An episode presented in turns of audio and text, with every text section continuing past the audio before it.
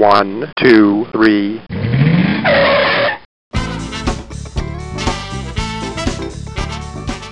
Bem-vindo, bem-vindo ao Paladar Distinto, seu podcast de gastronomia. E a conversa de hoje é sobre cerveja. E eu tenho a honra de falar com o chefe Ronaldo Rossi, da Cervejoteca, a maior carta de cervejas do Brasil. Tudo bem, Ronaldo?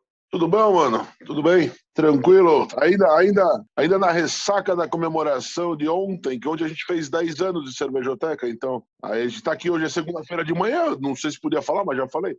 Segunda-feira de manhã que nós estamos gravando, ontem ficamos na festa, mas legal, muito legal.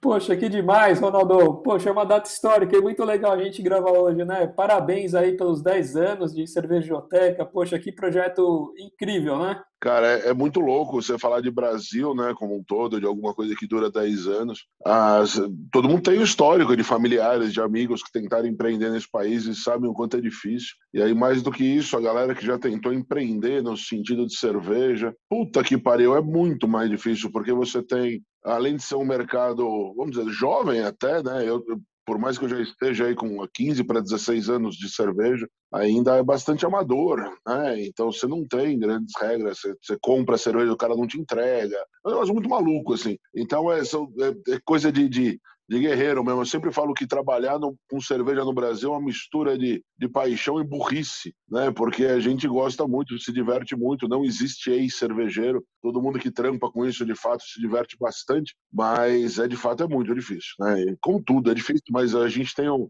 um viés a mais aí de dificuldade trabalhando, porque o governo vai contra o álcool, né? Então começa a dificultar o, o, o trabalho.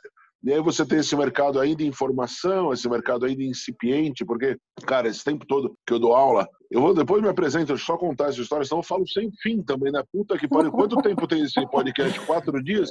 Se deixar, não para de falar. Ou tem uma, tem uma, uma, uma questão que eu falava na primeira turma de sommeliers que eu formei, cara, e eu vou te falar assim, ó, já são uns 10, 11 anos, sei lá quanto tempo que eu formei a primeira turma de, de sommeliers. Então você pega esse, esse momento antigo, eu abri a turma falando assim, ó, nós já somos quase 1% do mercado. Cara, se eu for dar uma aula amanhã, eu vou falar que a gente é quase 2, se é que chega tanto, né? Então não cresce, ou, ou se cresce tem tanta dificuldade, o dólar, puta, dificulta, os impostos sobem, e aí é bagunçado, mas é gostoso, o cara é gostoso, não tem, não tem ex-cervejeiro. Acho que isso é, é um critério bacana para entender quanto esse negócio é legal. É muito bacana, né? As amizades que se fazem, né? É muito, é muito bacana, o mercado é muito, muito legal.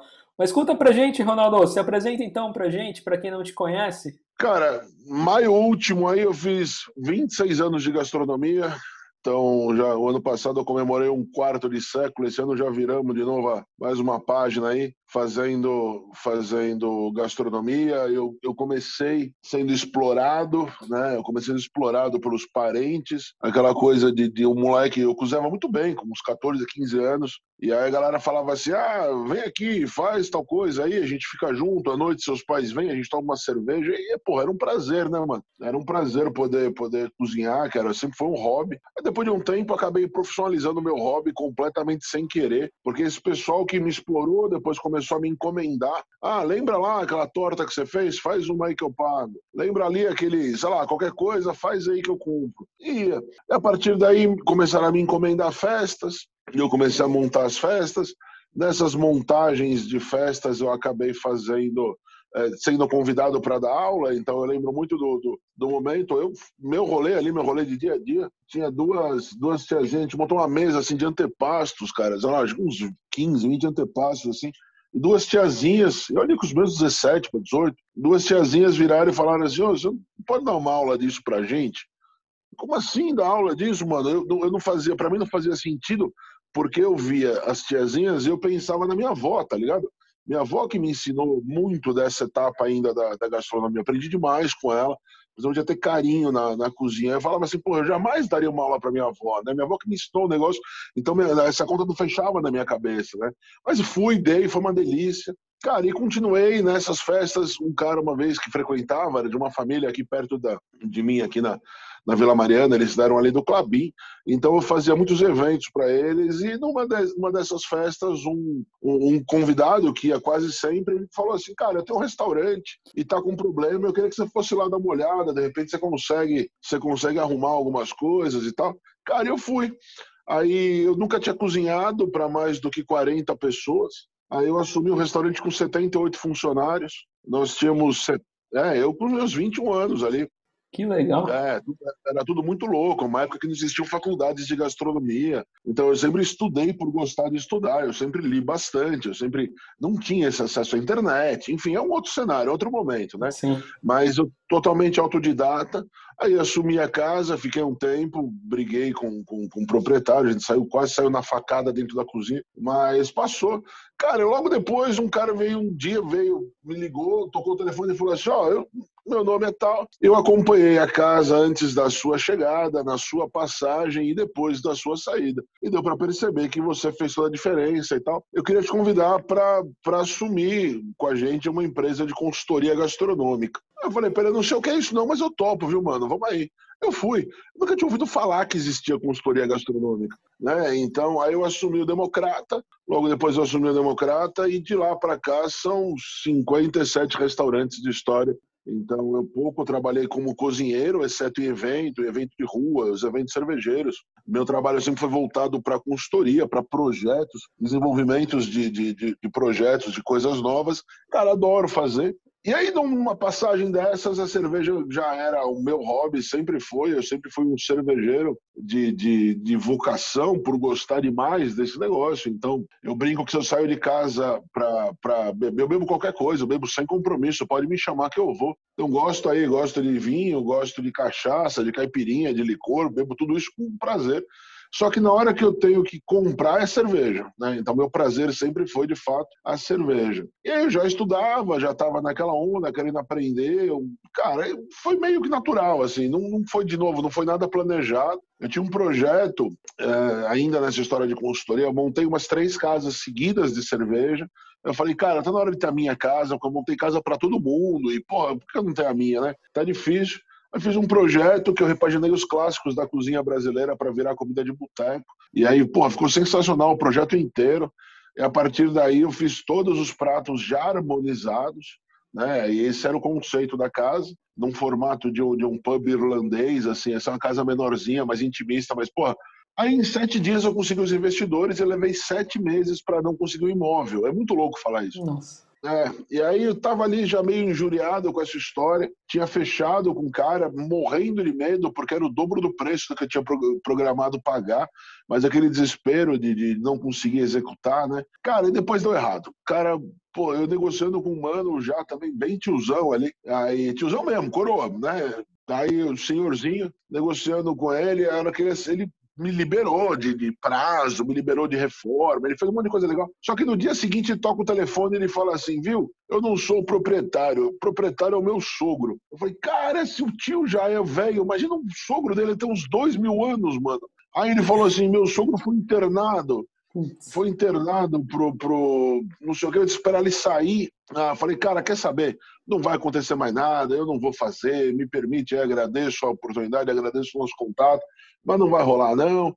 Aí saí chorando, quebrando coisas, chilicando. Cheguei aqui sexta, sábado, muito difícil. Domingo eu acordei e falei assim, ó, cara, ninguém nunca te deu nada. Sempre teve conseguindo na batalha, tudo que você conseguiu. Então, pô, sacode a pôr e vamos. Sentei no computador, abriu a negócio de, de, procurar imóveis. O primeiro imóvel que eu achei foi o que eu aluguei essa biblioteca, o primeiro imóvel da pesquisa, que era uma lojinha. Era uma lojinha de, de um corredor, né? Então eu já tinha passado, como eu estava esperando essa história dos imóveis, eu tinha esse critério todo eu passei em 2010 viajando, 2009, 2010 eu passei viajando o Brasil cervejeiro para poder já ter conteúdo, conhecer a galera pessoalmente, que a gente tinha contato na época, negócio de Orkut, imagina se eu sou velho Sim. falar de Orkut. Aí a gente estava nessa onda de poder de poder ter contato com as pessoas, de conhecer as pessoas e tal. Cara, eu, eu consegui, a hora que eu estava com o imóvel na mão, eu trouxe para a loja todos os rótulos disponíveis no mercado brasileiro, todos, absolutamente. E aí era um volume absurdo de 223 rótulos. Cara, nada. Isso que incluía, isso que incluía coisa do tipo Eisenbahn, é, Baden. Não é que eu estou falando de um cenário só de cervejas ultra, ultra especiais, não, tudo cervejinha. E aí não, cara, e foi.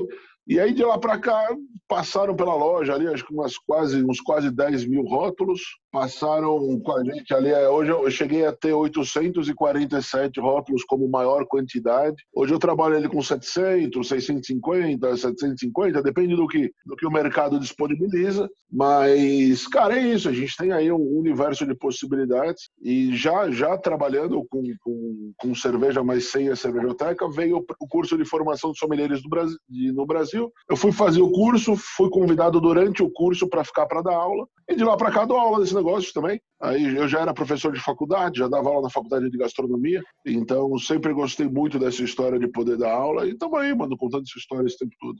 Que legal, que legal, Ronaldo. Que história legal, né? Que bacana. A primeira loja foi na, foi na Cena Madureira, né? Foram as duas primeiras. A primeira era, era um corredorzinho Certo. que depois virou, virou a caixoteca de tanta coisa que não tinha espaço, né? Por ser o primeiro, a galera atravessava a cidade, vinha de outros lugares para poder comprar, porque só tinha lá a concentração toda. Pô, era muito louco. E aí virou a caixoteca.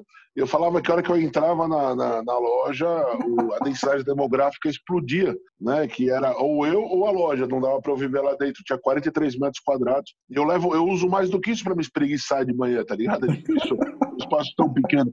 Mas era divertido, era muito divertido, porque tem muita gente hoje que está por aí trabalhando ou simplesmente curtindo que esteve lá comigo desde o começo, né? Então, ontem eu publiquei esse vídeo e está à disposição se vocês quiserem dar uma olhada lá no YouTube.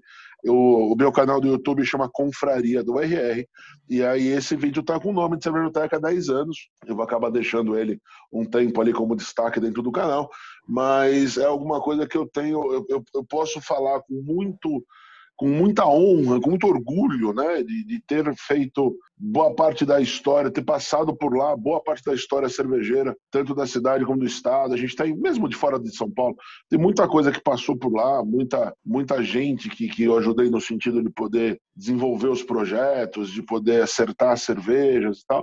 Então, cara, é, é puta do motivo de orgulho poder falar isso, poder falar isso, contar essa história tão longa aí, por mais que seja tão curta, né? É curioso isso é, é longa no sentido de estar tá somando 10 anos, mas ainda é, é, algo embrionário se você for compensar, for comparar com outras áreas da gastronomia, incluindo vinho. Né? Então o vinho está aí, já tem muito mais história para contar. A gente vai ter um terço do tempo de vida de, de, da história do vinho gastronômico, não do vinho em si, né? Porque o vinho era uma bebida de colônia. Depois que o vinho passou a ser uma bebida, eu falo de colônia porque quem bebia vinho era a colônia portuguesa, a colônia italiana, a colônia espanhola. Não era coisa do dia a dia, né? Não fazia Sim. parte do, do consumidor. Aí depois disso a galera caiu na graça. A gente vive isso hoje.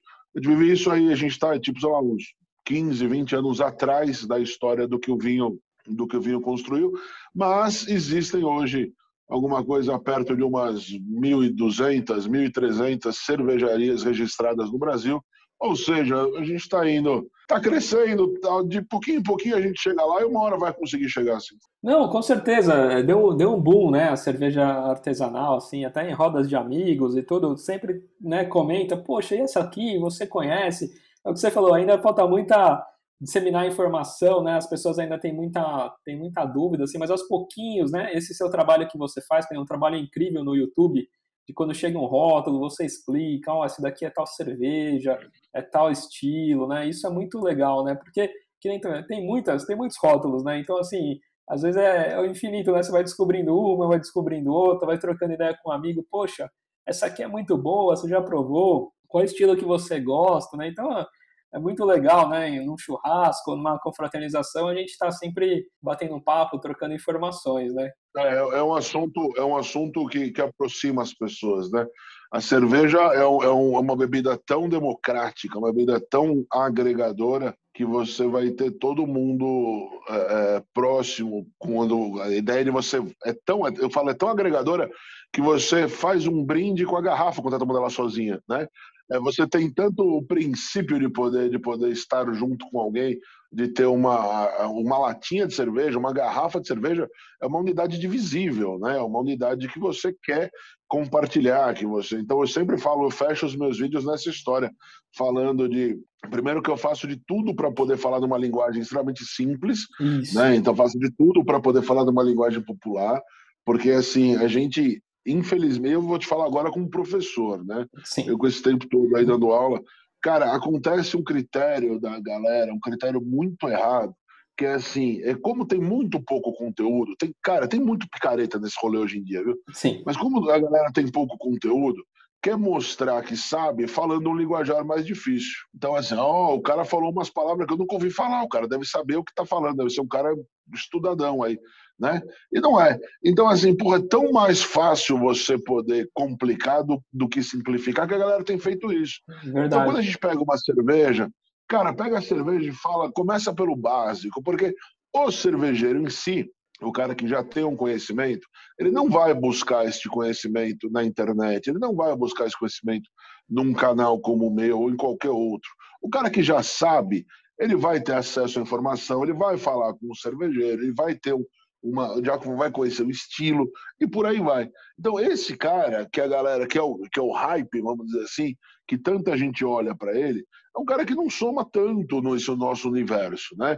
O que soma nesse universo é a galera que ainda não chegou, ou está chegando aos poucos. O que soma, cara, o negócio que, que eu sempre faço um paralelo aí falando, por exemplo, do cervejeiro caseiro. O cervejeiro caseiro é a figura mais importante que a gente tem para propagar a cultura cervejeira. O cervejeiro caseiro é aquele cara que, que é o pai do filho bonito, tá ligado? Filho bonito. Então o cara faz assim, porra, ele faz uma cerveja, ela pode estar meio mais ou menos, mas ele vai ficar com tanto orgulho daquilo que ele vai querer que todo mundo conheça. E aí você dá um passo para o lado do nosso, do nosso convívio cervejeiro, um passo para o lado que eu digo em relação a vizinho, em relação a parente. Né? As pessoas ainda dividem as cervejas entre loira, morena e ruiva, não é?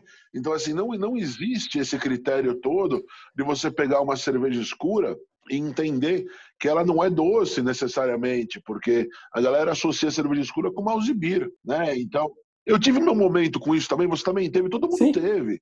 Depois você vai descobrindo, né? E a gente às vezes acaba, por, pela soberba, pela empáfia, a gente deixa de falar com uma galera que não conhece o que a gente está falando. Então, quando eu montei esse, esse canal a primeira vez, a ideia era exatamente, cara, em torno para acho que seis anos também de canal.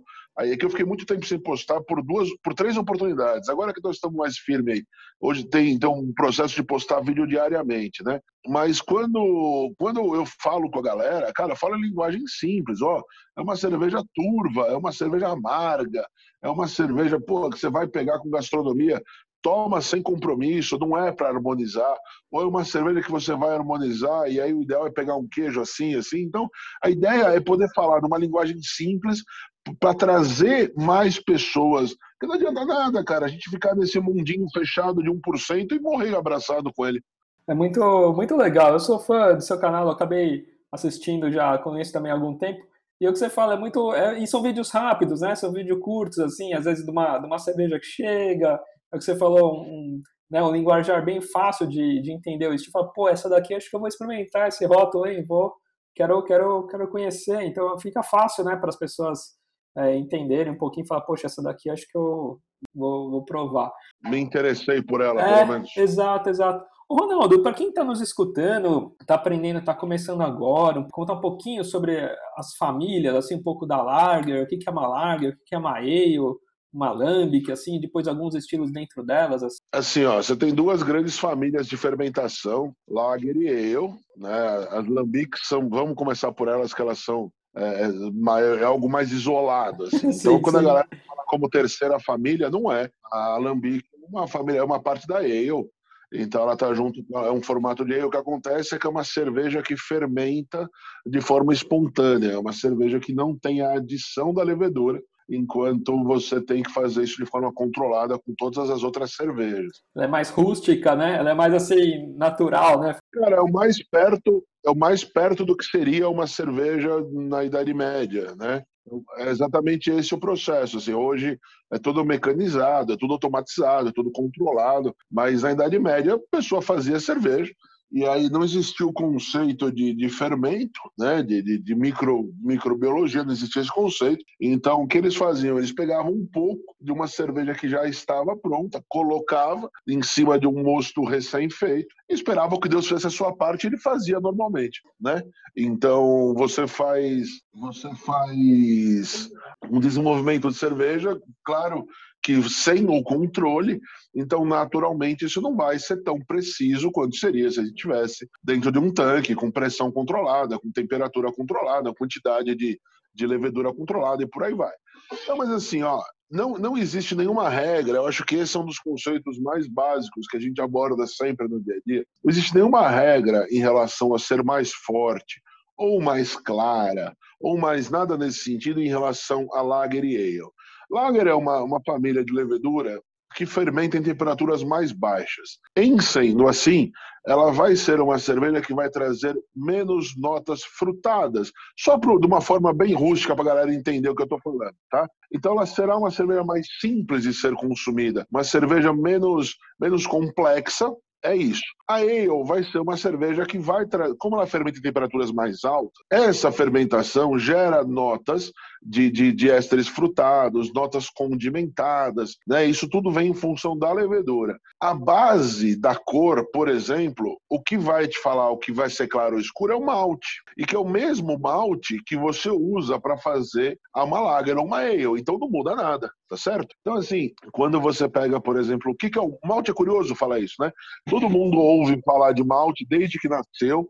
Todo mundo fala de malte, puro malte, e mas ninguém se deu conta que nunca viu malte de perto, né? Porque malte não é um produto, malte é um processo. Então você pega a, a, cevada, ou o trigo, ou o que você quiser, e faz com ele aquele mesmo processo que a gente fazia com feijão no algodão na época da escola. Então você inicia um processo de germinação, quando ele germina, ele passa a ter uma camada, uma camada de, de açúcar disponível que favorece né, que você consiga retirar essa, essa camada de, de açúcar, você possa utilizá-la mais facilmente, e a partir daí você consegue ter, ter o que chama de açúcar biodisponível. Você elimina esse processo de germinação com ação de ar, de ar quente, remove a radícula, e a partir daí você tem um malte de cevada, e é nele que a gente trabalha.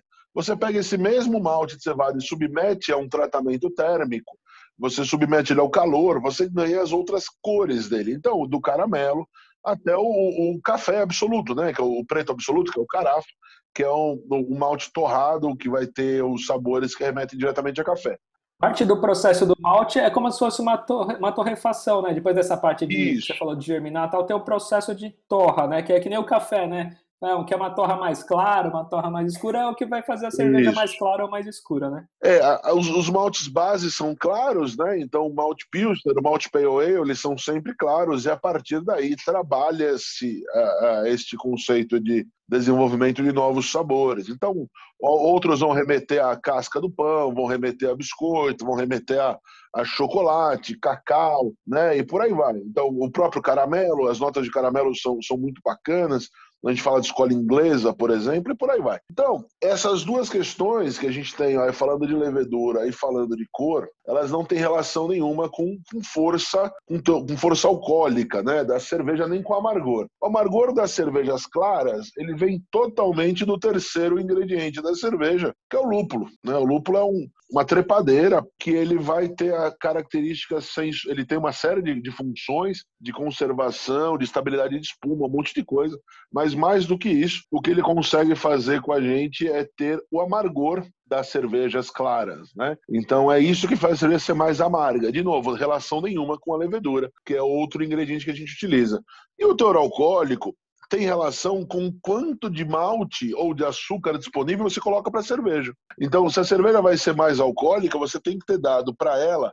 A gente brinca que quem faz a cerveja são as leveduras, as nossas meninas. A gente só deixa elas felizes para que elas trabalhem felizes, né? Então você deixa elas bem alimentadas, elas consomem o açúcar, geram o CO2 e geram o álcool e tá tudo certo. É assim que a coisa, que a mágica funciona. Então, quanto mais açúcar inicial você coloca, seja ele no formato de, de, de, malte de cevada, seja ele no formato de açúcar mesmo, seja ele no formato de trigo, mel, rapadura, o que você quiser. Este açúcar disponível será convertido em álcool. Quanto mais tiver no começo, mais alcoólica vai ser a cerveja. E aí a gente desmistifica essa história de Lager e Ale serem então mais alcoólicas, mais amargas, mais. Não, é só isso, ela só é mais complexa e aí a Lager é uma cervejinha mais simples e sucesso. Dentro disso, das famílias de fermentação, você vai ter o trabalho das escolas cervejeiras. Então, vou te dar um exemplo com o termo mais usado em cerveja, que é o Pale Ale. Né? Então, a galera entra na loja e fala assim: ah, eu quero uma Pale Ale. Tá bom, mano. Pale Ale eu tenho Belgian Pale Ale, eu tenho India Pale Ale no padrão inglês e no padrão americano. Eu também tenho English Pale Ale e tenho American Pale Ale. Qual que você quer? Aí a pessoa não sabe, né? Sim. Então não é ser ale, é entender o que, que você quer nesse sentido dentro do restante da proposta. Então, o que, que é uma India Pale Ale, que é o estilo mais popular entre os cervejeiros hoje em dia? É certamente o estilo que eu mais vendo. Quando você chega, por exemplo, da falando da, de uma IPA, né? A gente fala India Pale Ale, mas é a IPA. Então é o estilo mais amargo, é o estilo realmente vai ter uma coloração é, muitas vezes acobreada, alaranjada, e aí o amargor mais destacado. Hoje em dia, versões modernas trazem ela turva, é outro tipo de coisa. Mas é o estilo que a galera mais curte por ser mais amarga. Só que dentro dessa brincadeira de IPA, né, de India Pale Ale, eu tenho por baixo 21 subestilos. Nossa. Então, ser é ser IPA também não quer dizer muita coisa mais hoje em dia, né? Até porque eu tenho IPA temperada com baunilha e lactose que recebe o nome de milkshake IPA. Olha só, não conhecia. É, então, pois é. Então esse universo vai muito longe, né? A gente tem muita coisa, muita, muita coisa. Que você tem, por exemplo, tem as sours. Hoje você tem sour IPA. Você tem black IPA, né? India Black Ale. Você pode fazer ela vermelha, você pode fazer ela marrom, você pode fazer ela branca e por aí vai. Então você tem um universo de possibilidades que aí é legal. Eu vou te falar, falar uma coisa pra galera que tá vendo aí, tá ouvindo a gente, né? Não caia tanto na besteira de querer sair um especialista de cerveja falando, por exemplo, disso, ah, eu sei que eu gosto disso, eu quero aquilo. Aprecia um pouco de tudo. Se dê a oportunidade de conhecer tudo o que tem de disponível, que te interessa, que te chama atenção, que você ouviu falar, vai atrás. Por quê? Às vezes, eu vou dar um exemplo de uma galera que, por exemplo, fala que só toma IPA. E tem bastante, viu, mano? Tem bastante gente que, que chega na loja e fala que só gosta de IPA. Mas o que acontece é assim, ó. É igual você pegar uma criança que só come arroz de ketchup. Para a criança tá lindo, mas você sabe que é uma puta bosta, tá certo? O sujeito, a criança tá ali, pô, a criança é feliz com arroz de ketchup, se deixar vai viver disso. Mas você sabe que a vida pode ser muito mais legal do que isso. Então, às vezes, eu te falo isso com conhecimento de causa, de ter apresentado para a galera isso mais de uma vez. Você pega uma cerveja, então você se, se encantou com as IPAs. E é legal, são legais, porque dentro desse encantamento elas são muito ricas de aromas e sabores. É realmente legal. Só que numa dessas, você se dá conta de que o que você pode curtir bastante é, por exemplo, uma nota amadeirada. E é uma cerveja de guarda, né? Uma cerveja de guarda nunca vai ser uma IPA, porque não faz, não tem lógica você pegar uma IPA que perde essa riqueza de aromas e sabores vindas do lúpulo com o tempo e querer submeter isso ao, ao, à guarda, ao envelhecimento. Não faz sentido. Há quem faça, mas não tem muita lógica. Então você descobre que não é exatamente isso que você quer. E aí você pode olhar e falar assim: poxa, perdi um tempão da minha vida tomando só IPA, podia ter descoberto o resto.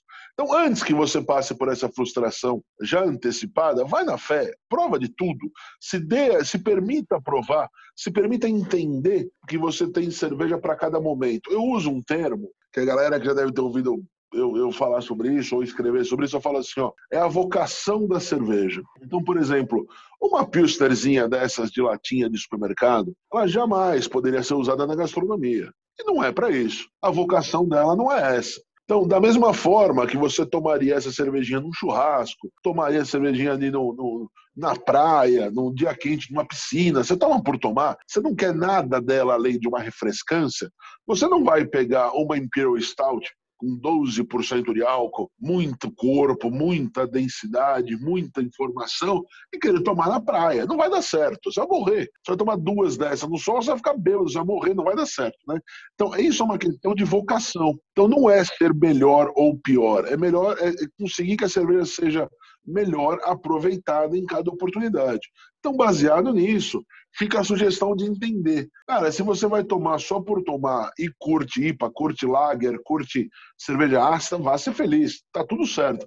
Só que se permita provar algumas outras coisas, principalmente em relação à gastronomia, né? Quando você tem a gastronomia. Então, você entender a harmonização, a gente já vai falar sobre isso, mas entender um pouco de harmonização é o que te faz ter uma experiência muito mais rica, muito mais intensa do que você teria se fosse só um consumo de uma cerveja isolada. Fantástico, fantástico. É o que você falou, né? Tem gente que depois que descobre uma, putz, só fica naquela, né? Não quer, não quer experimentar outros É, estilos, né? É, e aí fica, não sabe o que está perdendo, né? Tem que provar um pouco, né? Tem tantas né, variedades, né? Então tem que passar um momento experimentando um pouco de tudo e depois vai ficando um pouco em alguns estilos que ela gosta, né? É, hoje você tem uma ferramenta, tem uma ferramenta disponível que chama-se Anteped. O Anteped é um aplicativo desses de registro de consumo. O Anteped, Anteped é uma fábrica de maluco, né? Porque a, a galera ganha um negócio de badger, ganha como se fosse um, um há um prêmio lá, uma, um selinho, sei lá como se chama isso, que a cada, a cada consumo, né? Então, você gera, a partir disso, você gera o desejo do novo e tá tudo certo, né? Então, só que você meio que, a galera meio que desencana dos clássicos, que se leva esse nome de clássico não é à toa, né? É alguma coisa que não pode ser esquecido jamais, mas acaba acaba esquecendo de, de, de provar, de tomar, de voltar, né? de revisitar um clássico, porque acha que tudo tem que ser sempre novo, sempre diferente. Cara, é legal, até porque para quem está começando, está tá descobrindo esse nosso universo, ele vai te dar uma referência, assim, ó, você tomou aí a cerveja X, muito bem. Aí ele vai te falar, ó, a partir dessa, procura essa. Te dá uma sugestão também. É, ele te dá algumas sugestões, mas, mas, cara, a inteligência dele vai fazer um critério, assim, por exemplo, da sua localização, do mesmo estilo, ou dos seus amigos que também estão ali dentro desse, desse aplicativo, ele vai te dar uma sugestão a partir daí. Isso favorece bastante a galera conhecer mais coisa. Isso é muito legal. Só que, cara, eu, eu falo uma coisa, eu sempre falo isso em aula, para a galera que acabou de chegar nesse negócio de Antep, ou mesmo para quem já está mais tempo. Tem que, não pode esquecer nunca que do lado de lá, de uma avaliação, tem um profissional muito sério trabalhando, tá ligado? E aí, nessa história, às vezes, a cervejaria não tem nada de errado. A cervejaria fez tudo direitinho. Só que no meio do caminho, o barril ficou parado na distribuidora. No meio do caminho, a latinha ficou parada num carro, num dia de trânsito, pegando sol, esquentando. E aí vai, a culpa vai ser de quem? Da cervejaria. Então, vale buscar a, a, o estilo, vale buscar a cerveja, vale buscar a indicação do que vem a partir daí, mas mais importante é não ficar dependente disso, sabe? Vou dar uma dica para a galera é isso. Aproveitem para ter o acesso à informação, mas não criem independência disso. Não se esqueçam que, de fato, do lado de lá da avaliação tem uma pessoa muito séria trabalhando, produzindo cerveja boa. E às vezes erra, tá? E às vezes erra, às vezes dá problema. Eu também já tive problema, um monte de cerveja boa lançada, premiada, coisa toda, e algumas delas deram problema. E ninguém faz nada esperando fazer mal feito, é que às vezes acontece. A levedura é viva, né? A cerveja é viva, então acontece algum erro no meio do processo. Ô, Ronaldo, e é muito legal também, né? Você tem, lançou um livro, né? Chama Botecando e Harmonizando, né? Isso, Ronaldo Rossi, Botecando e Harmonizando. Poxa, que legal. Conta um pouquinho sobre, se puder falar sobre harmonização, assim, algumas dicas com cerveja. Cara, quando eu comecei a fazer esse livro, o, o critério original era assim, ó. A galera não sabe harmonizar, né? E aí eu, eu resolvi. Ele, ele era um livro muito mais técnico, do que hoje, do que, do que ele acabou sendo no final do processo. Por quê? A galera é, não entende exatamente o que é harmonizar. Eu vou te dar um, uma frase que eu uso há muito tempo, disponível na internet. Hoje você vai ver isso publicado por um monte de gente, mas eu falei isso a primeira vez lá no passado distante. Harmonizar é juntar dois ou mais elementos que individualmente são muito bons, mas que juntos eles são muito melhores. Então, o que é o critério de harmonizar? É criar uma experiência mais positiva do que seria o consumo individualizado sobre a cerveja ou sobre o prato, né? Então, servir junto jamais quer dizer harmonizar.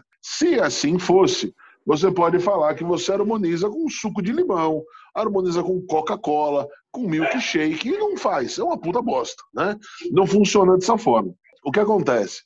A galera não entende esse critério de melhorar a experiência. Por quê? Fala muito do seu próprio gosto pessoal. Em sendo assim, tá tudo certo. Se você falar assim, ó, eu adoro pipoca com Imperial IPA, pô, vai ser feliz, mano. Vai ser feliz. Vai comer pipoca com Imperial IPA, vai lá a sua vida inteira e tá tudo certo. O que não pode é achar que você está harmonizando, porque a sua experiência não melhorou. Então, quando a gente fala de harmonização, o critério mais importante é poder esse de melhorar a sua experiência. A gente começa falando, por exemplo, do corte. O corte, o objetivo final de qualquer harmonização. O corte é quando você zera o paladar e recomeça a partir daí. Então, o mais importante é que a combinação cerveja mais comida, e aí pode ser um prato, pode ser um pedaço de queijo, tanto faz. Você tem que, a hora que eles acabarem na boca, está com os dois juntos, na degustação, os dois juntos na boca. O, o, conceito mais importante é que eles acabem ao mesmo tempo. Em acabando no mesmo tempo, eu criei o meu conceito de corte. É isso que a gente começa, é o mais importante. Se o corte não for preciso, já não vai dar exatamente certo. Pode até ser que fique curioso, fique divertido, fique, mas não vai ser uma harmonização totalmente perfeita. Eu vou te dar um exemplo da importância. O, o, o, o corte é super importante. Mas só o corte é como se você chegasse para um chefe de cozinha e pedisse para ele fazer um prato para você. O que, que o chefe faz? Ele te traz um pão com manteiga. Porra, é um chefe de cozinha, é um prato feito por ele, mas só o que tem ali é um pão com manteiga. É uma puta bosta você esperar isso de um chefe de cozinha. É a mesma coisa que você vai esperar só isso falando de harmonização. E é onde a galera erra muito quando sugere que você possa provar o hambúrguer com IPA. Tá? O que, que acontece? Você gosta de IPA, você gosta de hambúrguer, muito bem, tá tudo certo, só que não chama de harmonização, porque não rolou critério de interação nenhum entre os fatores. Eu não tenho nada que levanta a experiência da carne, eu não tenho nada que pode ter uma interação com o queijo, e por aí vai. Então, feito, dito isso, valeria. Você quer trabalhar com amargor? Tá tudo certo. Escolhe uma American Amber Lager, escolhe uma, uma Brown, India Brown Ale, ou até uma India Black Ale, que vai ter algumas interações nesse sentido de tosta, torra, né, de caramelização, ou as versões inglesas das IPAs também são mais favoráveis do que você simplesmente pegar uma American IPA padrão, que é o que você gosta de comer, gosta de beber, mas não gosta de, não, não entende exatamente o critério de harmonização. Em fazendo isso, o corte preciso, a gente começa a preocupar com as interações. Interação primária, quando a gente fala a respeito de, de, de contraste, né? Então, contraste é mais, é mais fácil da gente entender primeiro. Contraste é quando você pega, por exemplo, um elemento adocicado com outro amargo ou com outro uh, ácido. Isso é um, é um critério base para você entender.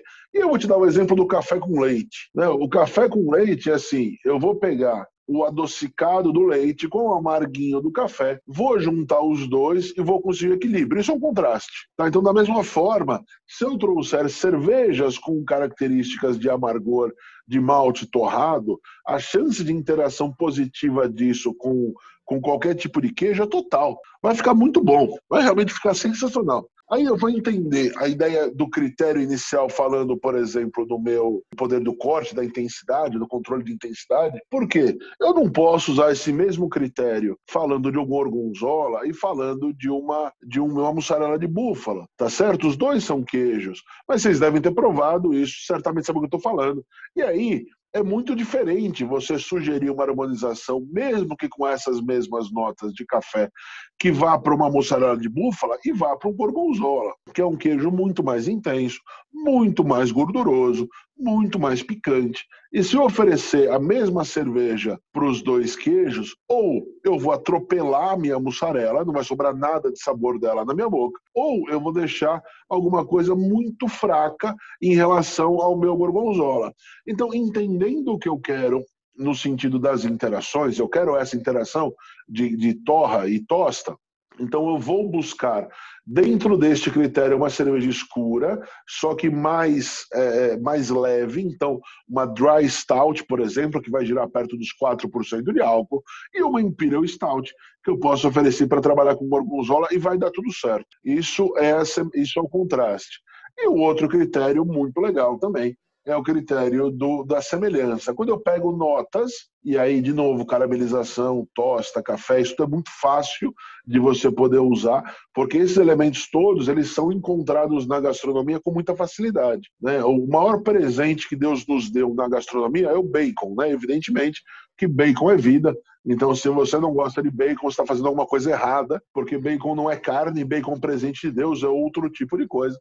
Mas quando você tem, evidentemente que eu estou brincando, mas quando você tem, por exemplo, falando do, do bacon, uma nota defumada, com uma nota que você submete ele à fritura, então ele traz essa camada de caramelização tal. Quando a gente fala caramelização, não tem necessariamente nada a ver com açúcar, né? Não com açúcar desses de mesa, não é isso. O que acontece é que quando você submete a proteína ao calor, é, você tem algo que seria a sua caramelização das proteínas, chama, chamada de reação de Maillard. Reação de Maillard é o que faz, por exemplo, uma, uma carne grelhada ser mais saborosa do que uma carne cozida. É o que faz a casca do pão ser mais saboroso do que o miolo. Porque essa, esse contato com o calor, você gera essa camada extra de, de, de sabor bem mais intenso. Sobre essa camada, vamos falar de novo de carne vermelha. Então, no, notas de tosta e caramelização bastante fáceis de, de serem encontradas. Eu entro com uma brown ale para uma carne um pouco mais leve. Eu entro com uma bock para uma carne um pouco mais gordurosa. Entro com uma doppelbock para uma carne bem mais gordurosa, como um cupim, uma costela, e vou ser muito feliz. Então, esse é o conceito de uma forma bem grosseira, bem simplona, cheia de, de, de possibilidades. Eu te falei, é, é, esse curso de harmonização sozinho, fora todo o conteúdo de formação de sommeliers de cerveja, né? Que tem, eu, só dou essa aula para sommeliers formados, porque é muito conhecimento para a gente poder ter que voltar para explicar o que faz uma vitibira, para poder explicar o que faz uma, né? Então, esse curso sozinho tem mais de 60 horas, podendo falar de harmonização. Então, é nisso que a gente trabalha. E aí, no livro, eu comecei a. Quando eu vi que faltava esse conhecimento técnico, eu vi que faltava uma base anterior, que era essa, juntar o conceito de harmonização e de uma forma simples, porque a galera esquece, a galera está rebuscando demais a informação, né? Já falamos sobre isso. Cara, e o boteco é a coisa mais acessível que a gente tem, não é?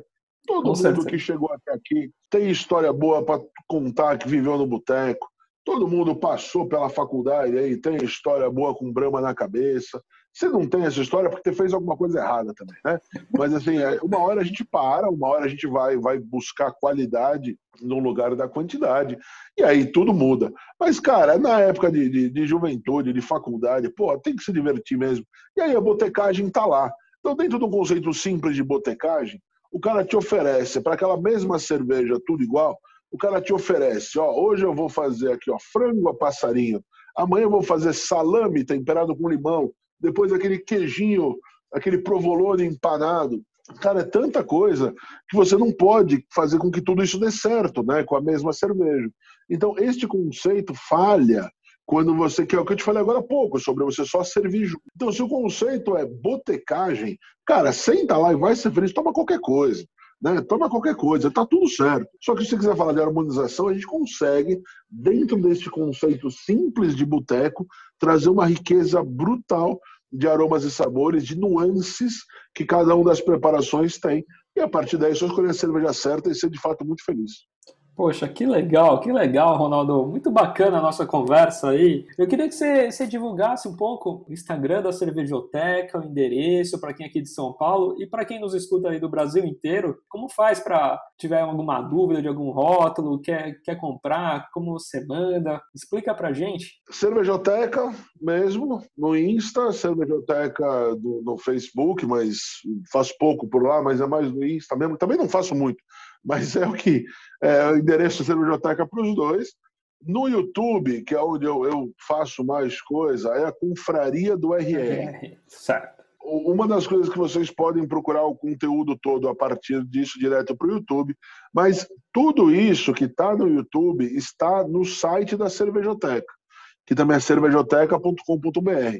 Nesse site, você tem os vídeos que a, cerveja que tem vídeo tá lá, tá linkado por ele, mas eu tenho uma descrição mais completa, mais técnica para quem quiser e tão simples quanto para quem quiser também. Então eu falo de harmonização, entro nos conceitos um pouco mais, mais de forma aprofundada. Então cervejoteca.com.br. Lá dentro você tem as cervejas que estão disponíveis para a venda no e-commerce. A gente está montando o e-commerce já devia estar no ar há bastante tempo, mas no ar tá, só não está completo, porque assim, o mais difícil de tudo para poder falar de cerveja é poder manter as cervejas é, disponíveis, né? Porque assim, ó, eu não sei se vocês sabem, mas assim, eu na cervejoteca giro por mês mais de 60 rótulos. Então, entre 60 e 70 rótulos todos os meses. Então, toda semana você fica lá, você vê pelo menos uns 15 rótulos novos que nunca passaram por lá.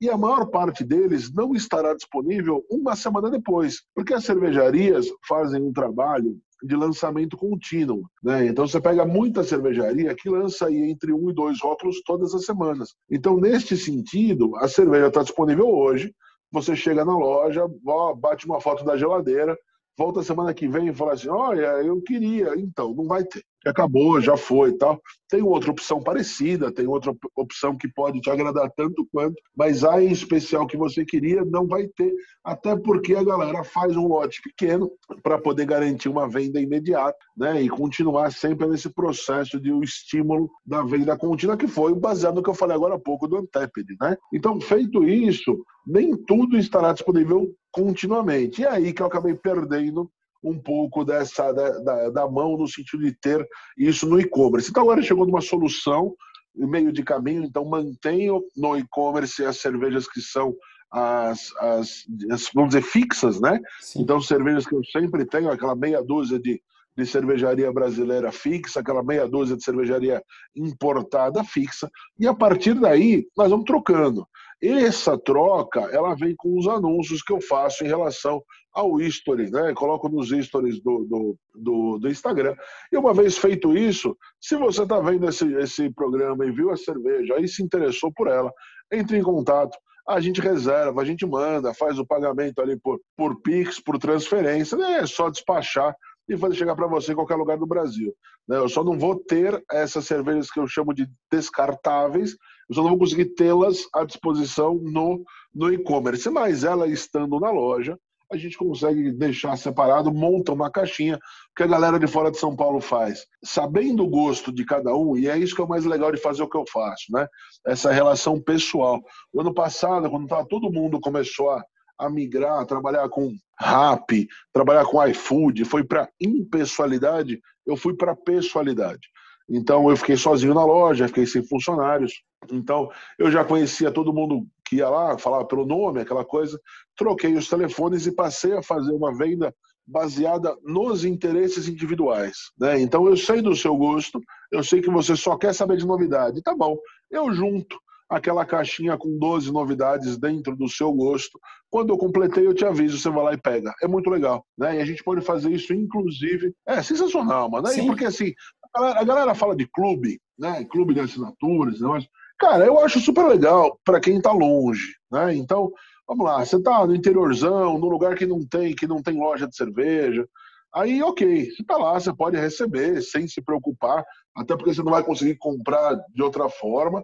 Mas quando você tem algum lugar como a cervejoteca, cara, não tem porquê, né? Não faz sentido. A gente pega, a gente monta o que tem de mais novo. Então eu falo com a galera, a galera que eu conheço, que eu sei que gosta de clássicos. Então, naquela montagem da caixinha da semana, eu sempre coloco um clássico para a pessoa tomar de novo e completo com as novidades e vai montando. É, uma, é um volume de informação infinita, dá para fazer combinações infinitas, é bem legal. Que bacana, Ronaldo. E, e, na Vila Mariana, a loja, né? Fica convite a quem é de São Paulo, quiser passar, conhecer, trocar uma informação, né? Rua Bartolomeu de Guzmão, número 40. Eu abro todos os dias às 11 horas da manhã e fico lá até às 19 horas, de segunda a quinta. Sexta e sábado estende um pouquinho.